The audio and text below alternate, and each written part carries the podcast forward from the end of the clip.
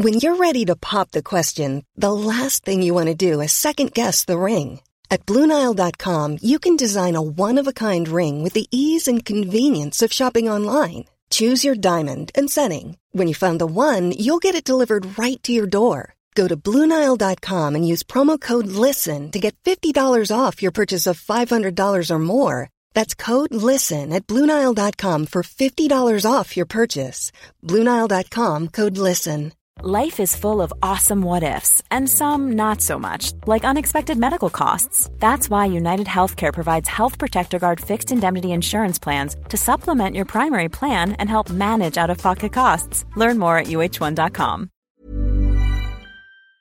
Hi, I'm John McEnroe. I'm Bjorn Borg. This is Martina Navratilova. I'm Mats Wilander. I'm Stan Wawrinka. I'm Lleyton Hewitt. I'm Andy Murray. And you're listening to the Tennis Podcast.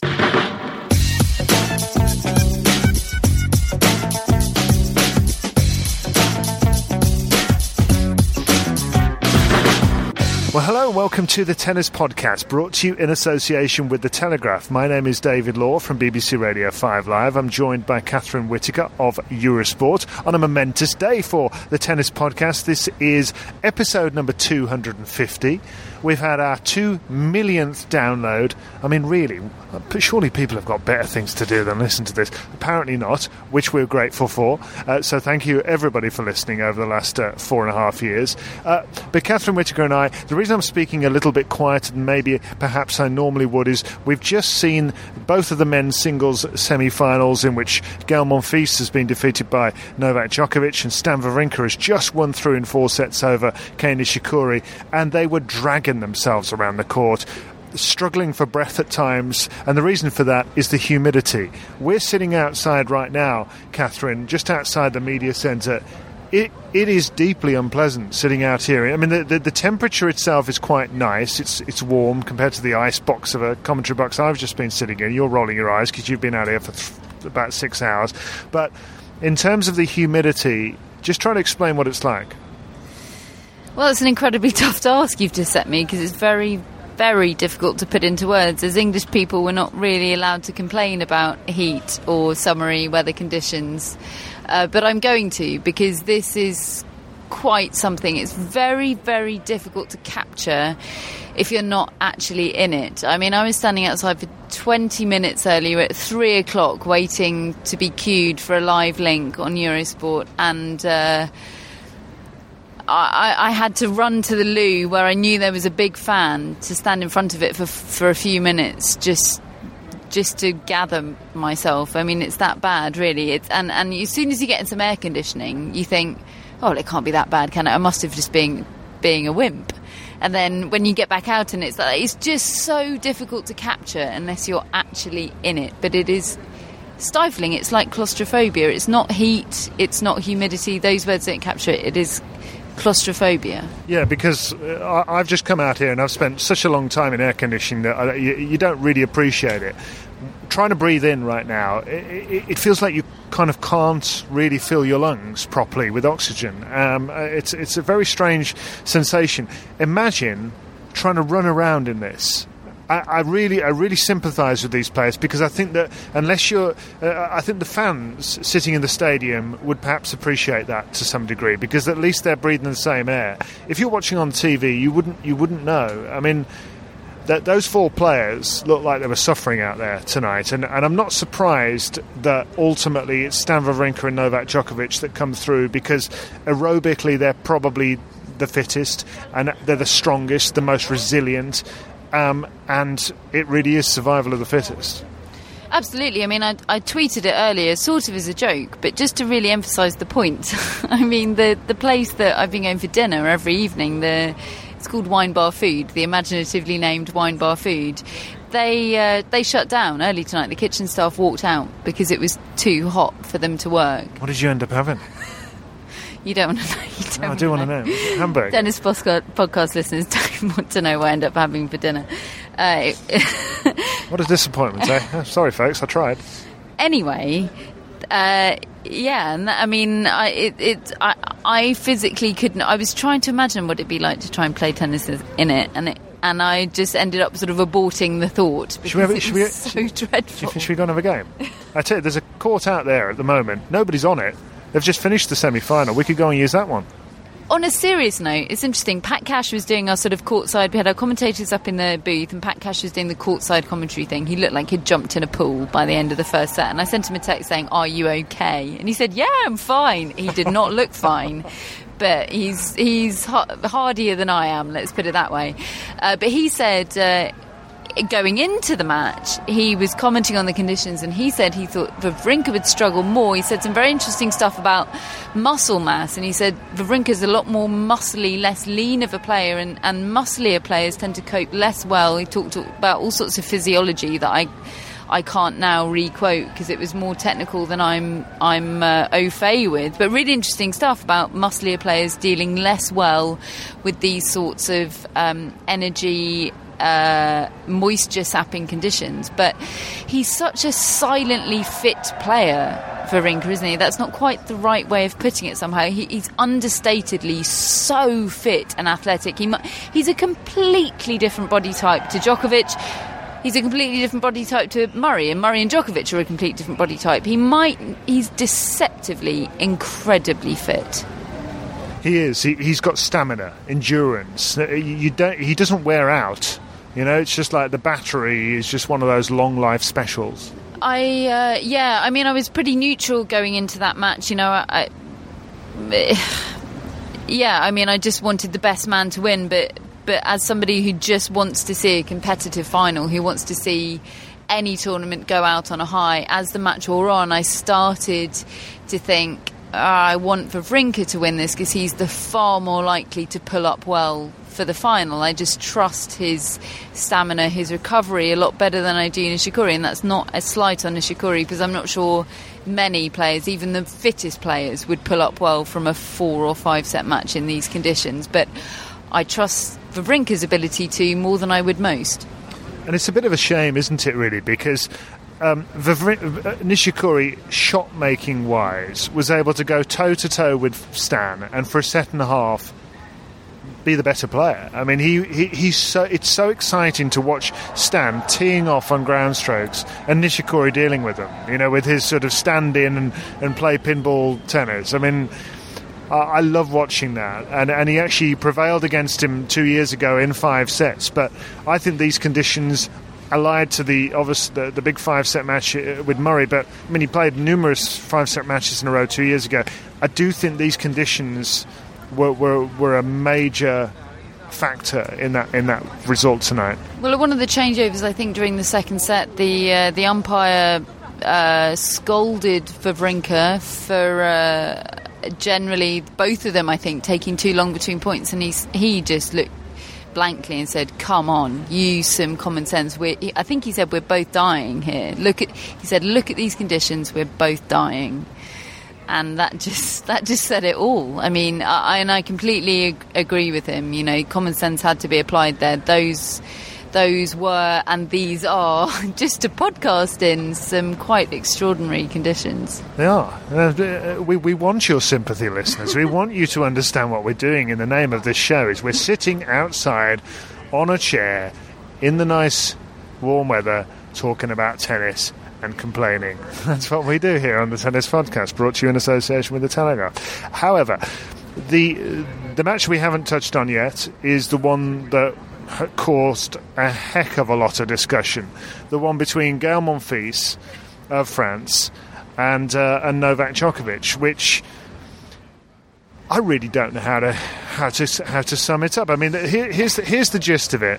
Gael Monfils hasn't been in a Grand Slam semi-final for eight years. He came out and he was down five love after 16 minutes, and to, to all the world, it looked as though he, he, he'd frozen on the spot, as though his his whole his senses and the magnitude of the moment had completely frozen, and he couldn't cope, and he couldn't get any feel on the racket, and so he started to try to do what I thought were silly things of looking like he wasn't trying, and and uh, and, and hitting chip and charge SABRs, and and and uh, you know ridiculous ridiculous serves and volleys and, and so forth, and, and he ended up winning three games in a row to get back to 5 3. He almost got to, to 5 4. He ended up losing that first set. Then the second set, he started getting booed when he when he lost it 6 2 because again, I mean, he was he was missing such a lot, but he was also with his body language at least, it looked as though he was just throwing it in a bit and not really racing to every ball and so forth. Then in the third set, he got energised, or he seemed to get energised, and he started to play more like the Gael Monfils I think that we expected to see, certainly. He won it, and then in the fourth set, Djokovic prevailed. Now, throughout all of this, by and large, I think Djokovic played a good match. It wasn't a great match he played, but it was a good match, and he won in sort of the scoreline I probably would have expected him to win in anyway. But the way it went, I mean, while I was commentating on it, to me it was just plain weird. I didn't understand what was going on, and John McEnroe, I know, and men, other members of the ESPN uh, watching commentary team were also quite critical of, of, of Gael Monfils' body language and and, uh, and and in their words professionalism. Now he came into the press conference afterwards and, and that was put to him and he was absolutely emphatic that he was giving 100% out there that he was trying something different effectively what I think he was trying to do were, were the rope-a-dope tactics of Muhammad Ali against George Foreman in the rumble in the jungle of leaning against the ropes letting the guy hit him uh, but whilst blocking and, and trying to just get in his head and then coming out and striking with with a surprise attack. And and bear in, in, mind that Novak Djokovic had lost tw- had won 12 out of 12 of their previous encounters. It appears to be that Monfils didn't think he could win with his normal game so he tried something different. That's what he was saying at least. But it was it was a very strange experience to witness it. As, as strange, strange a match as I've ever witnessed on a tennis court. That's not to say it wasn't exciting at periods and certainly engrossing, but very, very odd. Um, and as much as Monfils' press conference was fantastic and a completely um, you know, explicit explanation of, of what he feels he was doing out there, it still is strange. I mean, his explanation was uh, of the of that behaviour, the rope dope stuff, was I resorted to Plan B, but he says I resorted to Plan B after ten minutes. I mean, if you're resorting to Plan B after ten minutes, you don't deep down believe in Plan A, do you? And if you're getting one feast. A lot can happen in the next three years. Like a chatbot may be your new best friend. But what won't change? Needing health insurance. United Healthcare Tri Term Medical Plans are available for these changing times. Underwritten by Golden Rule Insurance Company, they offer budget friendly, flexible coverage for people who are in between jobs or missed open enrollment. The plans last nearly three years in some states, with access to a nationwide network of doctors and hospitals. So, for whatever tomorrow brings, United Healthcare Tri Term Medical Plans may be for you. Learn more at uh1.com. Quality sleep is essential. That's why the Sleep Number Smart Bed is designed for your ever evolving sleep needs. Need a bed that's firmer or softer on either side? Helps you sleep at a comfortable temperature? Sleep Number Smart Beds let you individualize your comfort so you sleep better together. JD Power ranks Sleep Number number 1 in customer satisfaction with mattresses purchased in-store. And now, save 50% on the Sleep Number limited edition Smart Bed for a limited time. For JD Power 2023 award information, visit jdpower.com/awards. Only at a Sleep Number store or sleepnumber.com. Hello tennis podcast listeners, David here. Now you might know that I love a bit of cooking, and I think I'm quite good at it. But if I'm honest, even I get fed up trying to work out what to do every night. That's where Home Chef comes in being able to put together a delicious meal without the long prep and the cook times, well, that's pretty cool. Home Chef provides fresh ingredients and chef designed recipes conveniently delivered to your doorstep to simplify your cooking experience. They have over 30 options a week and serve a variety of dietary needs, so you don't have to worry about what to make ahead of time. Not only is it convenient, but it's economical too. Home Chef customers save an average of $86 per month on groceries. Now, for a limited time, Home Chef is offering Tennis Podcast listeners 18 free meals plus free dessert for life, and of course, free shipping on your very first box. Go to homechef.com slash tennis. That's homechef.com slash tennis for 18 free meals and free dessert for life. You heard it right. As talented as he is, hasn't dropped a set so far. If you can't believe in your plan A, even if you have got a 12 and 0 record, I mean, you've got to believe in your plan A at least for a set or two, and and then start resorting. Um, you know. It, I think that was what was extraordinary. People saying, I mean, he had 15-30 in that opening service game. It looked to be going brilliantly, and then two double faults. He's conceded the game, and he just it, it, looked to me like he panicked and gone, "Oh, what's Plan B?" That was what was unbelievable. Not that he had a Plan B, not that his Plan B was something unusual. I mean, who can knock that? Trying something different against the best player in the world in extreme circumstances. That's just fine. It was how early he panicked, I think. Especially given Plan A has got him to the US Open semi finals and the best results of his career consistently all year long. I, just, I think ultimately I, I, I, take his explanation on on its merits and, and, and it, it at least provides me as somebody who was looking on, scratching my head, trying to work out what on earth he was doing with himself. It provides some some degree of comfort that, that, that there was some thought going into this, even though I think he got it completely wrong. I think he just made the wrong decisions. I think he did panic a bit. I think he threw in this these tactics, and the problem with those tactics are, as Nick Kyrgios finds when he starts going walkabout and looking disinterested, if you're going to do that, you'd better win because because people are not forgiving if they don't see you jumping up and down and running down every ball. They're just not. Well, for me, it was a classic example of a of a one-sided head-to-head being too much of a feature in the match. He needed to be able to say, "I might have lost 12 times out of 12 to Novak Djokovic, but that was a different game on Monfils." And to be honest, that's what a lot of experts that I spoke to before that match were saying that not that the head-to-head is insignificant, but that Monfils really shouldn't be looking a lot into it because this is a different Gael Monfils. And I watched that match they played in the semi final of, of, Toronto, and, and Monfils played well enough to win. The scoreline might not suggest that. He just didn't win the key points because, for me, he didn't believe.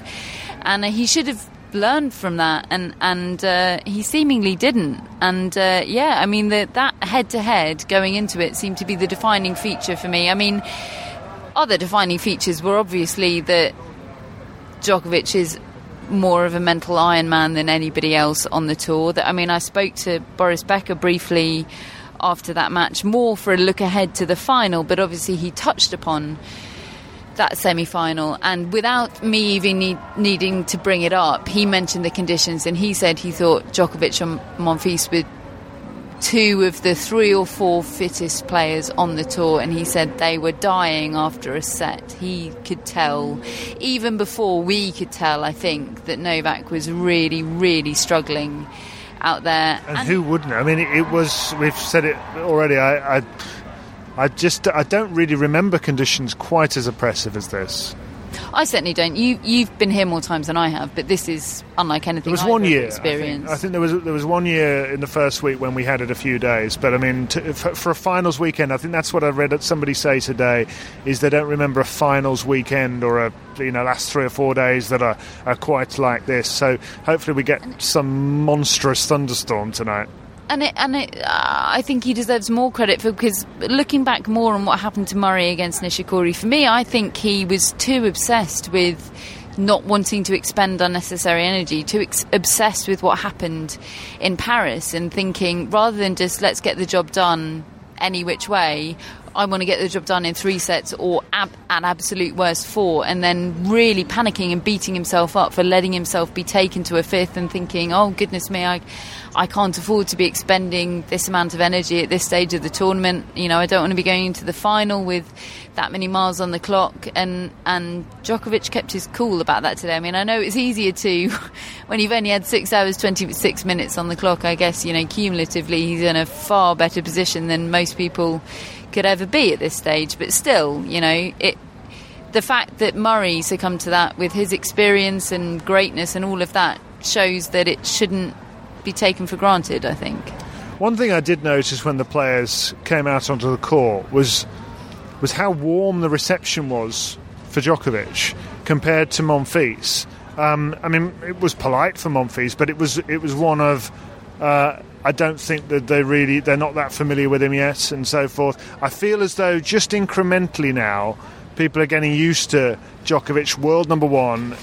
Um, uh, particularly at this tournament, he's been to the, I think it's the seventh final at the, at the US Open now, and um, you know that's what happens, isn't it? I think as, as players start to, to make a real impact and, and, are, and, are, and are seen as the best player in the world, um, they start to get appreciated for that as time goes by. As, as Stan Wawrinka is walking past us, oh yeah, yeah, somebody shouting, "Stan the man!"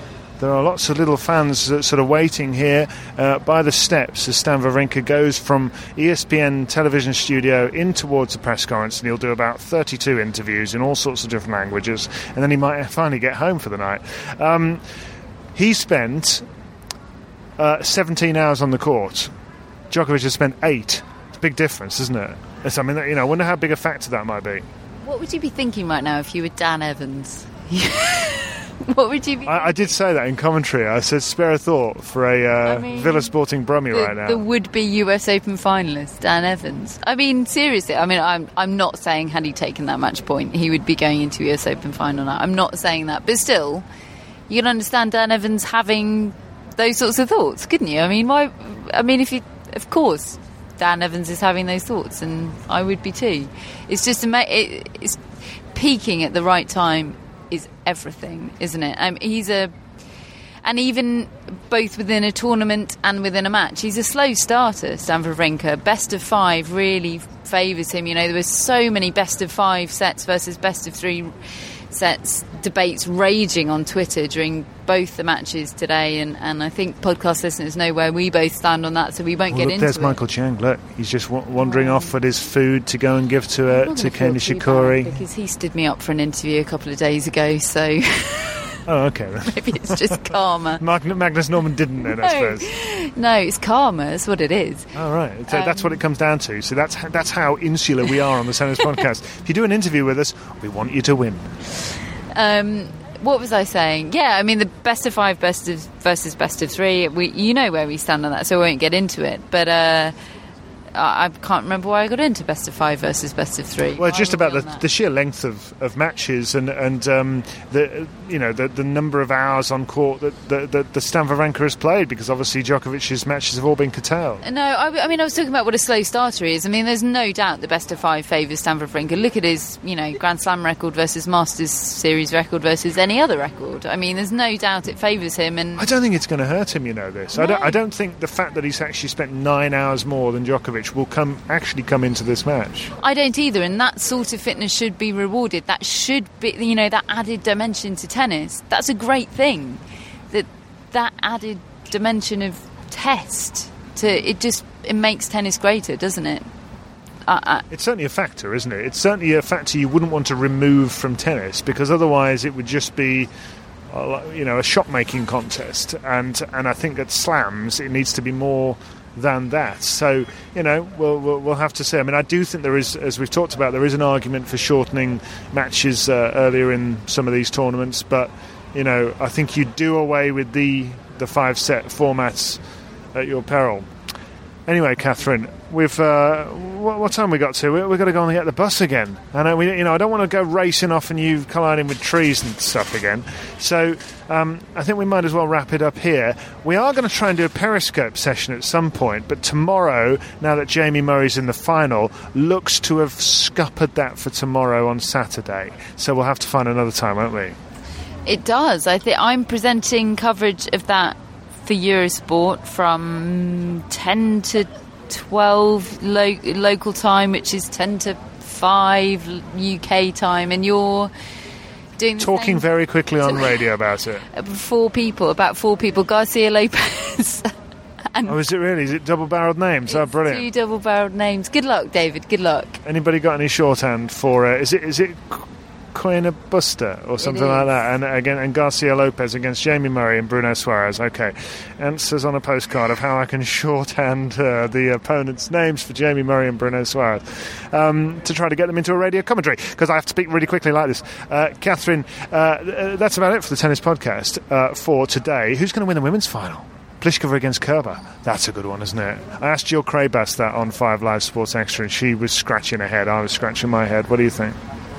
I mean, I'm going to do the same as I did against for Pliskova Serena and, and go with the odds. I'm going to go for for Kerber, uh, but Pliskova's got a real chance for sure. She's got a real chance.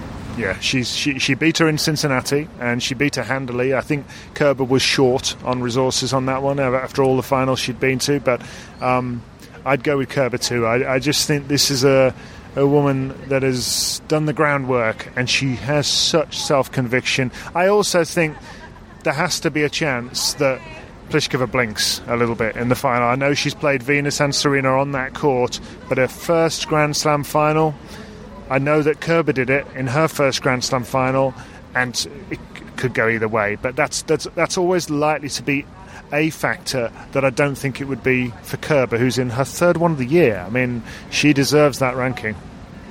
Absolutely. I mean, if Serena had had the year that Kerber has has had, you know, even without her winning tomorrow, if she goes on to win tomorrow, then even more so, then we'd all be saying, "Oh my goodness me, the most extraordinary." I mean, it's quite something. She deserves it. She is the best player in the world. She is. Right now, absolutely, unquestionably, that is the, the way it is, and uh, we look forward to reconvening tomorrow night, Catherine, uh, for our 251st episode. And maybe we'll have a few more listeners than our two million downloads that we've had so far. So thanks ever so much again. Really, we mean it. Uh, uh, Catherine's laughing. Oh, you know, there might be some members of the Whitaker family that haven't yet been persuaded to tune in. Yeah, Catherine has the biggest extended family, which is why we've got all these listeners. That's not true. Uh, but anyway, thanks ever so much for listening. We do appreciate it, and we'll speak to you tomorrow.